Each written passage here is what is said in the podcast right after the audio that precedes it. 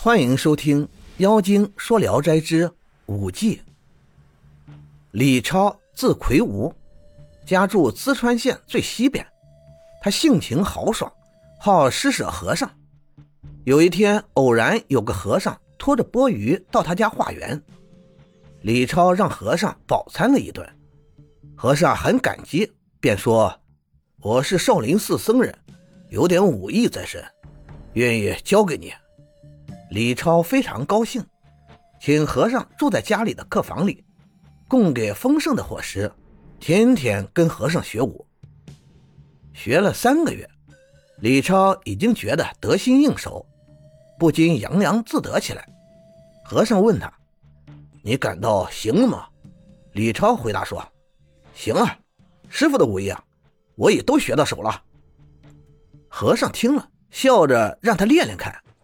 李超便脱下外衣，往手上吐了口唾沫，飞拳踢腿的练了起来。只见他一会儿像跳跃的猴子，一会儿又像掠过的飞鸟。练完了，很骄傲的站在那儿。和尚笑笑说：“可以了，你既然已经都学了我的武功，就让我们来比划比划，分个高低看看。”李超欣然同意。二人拿好架势，便你一拳我一脚的打在了一起。李超时时想找和尚的弱点攻击，和尚忽然飞起一脚，李超还没看明白是怎么回事，就已经仰面朝天，跌在了一丈开外。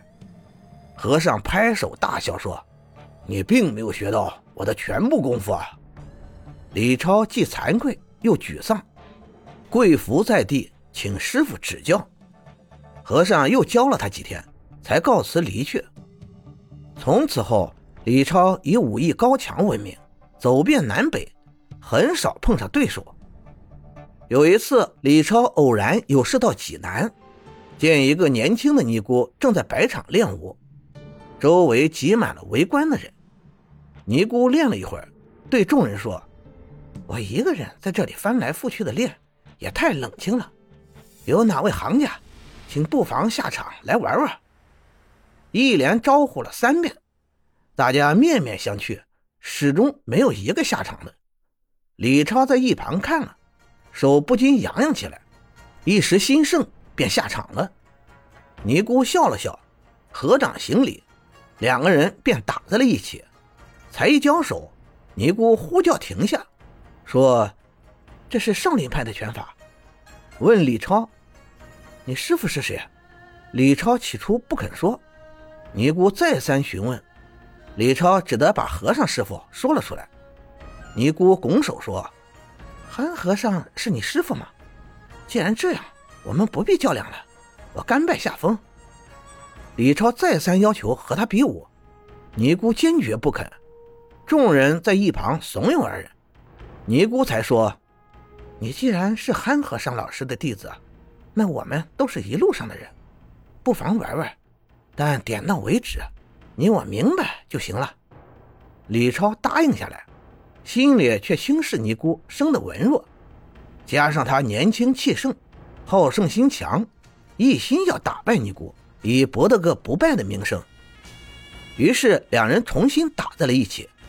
刚一会儿，尼姑忽然住手不打了。李超不解地询问缘故，尼姑只是笑笑，也不说话。李超以为他胆怯了，非要和他比到底不可，尼姑才又动手。不一会儿，李超飞起一脚向尼姑踢去，尼姑并拢五指，手掌像利刃一样往下轻削李超的小腿。李超只觉膝盖下一阵剧痛，就像被刀斧砍中了一般，一下子摔倒在地，再也爬不起来。尼姑笑着谢罪说：“太冒犯您了，请不要见怪。”李超被人背了回去，养了一个多月才好。过了一年多，师父来看他，李超便向师父讲述了这件往事。和尚听了大惊说：“你也太鲁莽了，惹他干什么？幸亏你先把我的名字告诉了他，不然啊，你的腿早就断了。”感谢您的收听，妖精最新专辑悬疑多人有声剧迷案之匣已经上架，让我们一起踏上穿越层层迷雾，追寻尘封往事的真相之旅。